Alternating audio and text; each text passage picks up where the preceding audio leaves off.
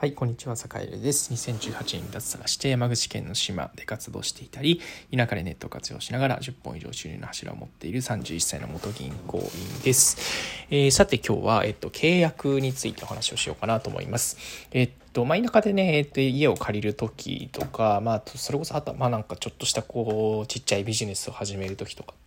まあ、当然ねあの契約書とかってちゃんと読んだ方がいいですし、まあ、ありとあらゆるあのなんだろうな、えー、契約ごとっていうのはきちんとま確認した方がいいよだったり、まあ、書面にしておいた方がいいよっていうのはこれあのまあすごく当たり前のことですし、えっとまあ、特に田舎の場合はね、えっと、結構こう契約の相手方がもうあのご高齢であの後々あんまり覚えてないみたいなことっても結構あるので、えーまあ、そういう意味できちんとこう書面にあの何でもあのきちんと残しておくっていうことが結構大事という話をまあ以前もしたことがあるんですけど、まあ、改めて大事ですよっていうのは言言うんですが言うんですけどでもえ実はそれよりも大事なことがあるよという話ですね。えそれは何かっていうと、まあなんだろう、契約書の書面を出さなくても、まあ、あの、当事者同士が、ああ、あれってこういうことだったよねっていう関係をきちんとあの維持するっていうことですね。え、例えば大家さんとの間であれば、まあ、田舎だとも大家さんとかってね普通に近所に住んでたりとか、まあ、ちょっとこう、えーと、その集落の、まあ、親に住んでる人の親戚だったりとかっていうことが普通にあるので、えー、まあ要はこまめに連絡取ったりコミュニケーション取るっていうことがやっぱり何よりも大事なんですよね。結論から言うと。もう本当にこれはねあのなんだろう。う契約書巻いてるからどうこうって話じゃなくて、まあ、契約書巻いてたとしてもねもう契約書に立ち返ってなんかこう、あれってどうだった？まあ事実関係をね、あれってどうだったっけ？どうなってたっけ？っていうのを確認するのは、えー、いいとして、まあトラブルになった時に契約書を持ち込む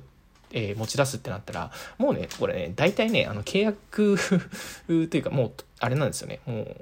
トラブってるんですよね。あのなんであんまりこう、あの、いい結果にはならないというか、あの、確かに契約書があれば、なんかこう、例えばね、裁判で勝てるとか、えー、かあった時に相手を言いねえー、っときちんと契約に基づいてこうなってるんだからよろしくお願いしますよっていうことはできる。まあそれはそうなんだけれども、まあ、そうなる前にねそうなる前にもっとも根本的に、えー、お互いの信頼関係を高めておくっ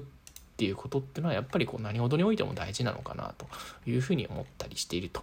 いう今日この頃でございますということでまあまああのえー、契約を結ぶことっていうのは本当に本当に大事だし、書面に残しておくってことは、まあ、みんなね、忘れるからね、忘れるから大事なんだけれども、えー、それよりももっと大事なのっていうのは、普段からきちんとコミュニケーションをとって、えー、契約なんかも必要ないよと、もうあのことについてはもうね、あの、お互い、えっと、まあ、あの、何かの折に触れてねあのきちんと何度も確認したりとか、うん、こういう理解だよねっていうのをあのお互いすり合わせるとか、うん、そういうことの方が実はね今あの見失われているこう価値なのかななんてことをよく、えー、思ったりしているので、えー、ぜひねあの皆さんもちょっと意識してみたらいいのかななんてことを思ったりしておりますということではい今日も良い一日をお過ごしください。それでは。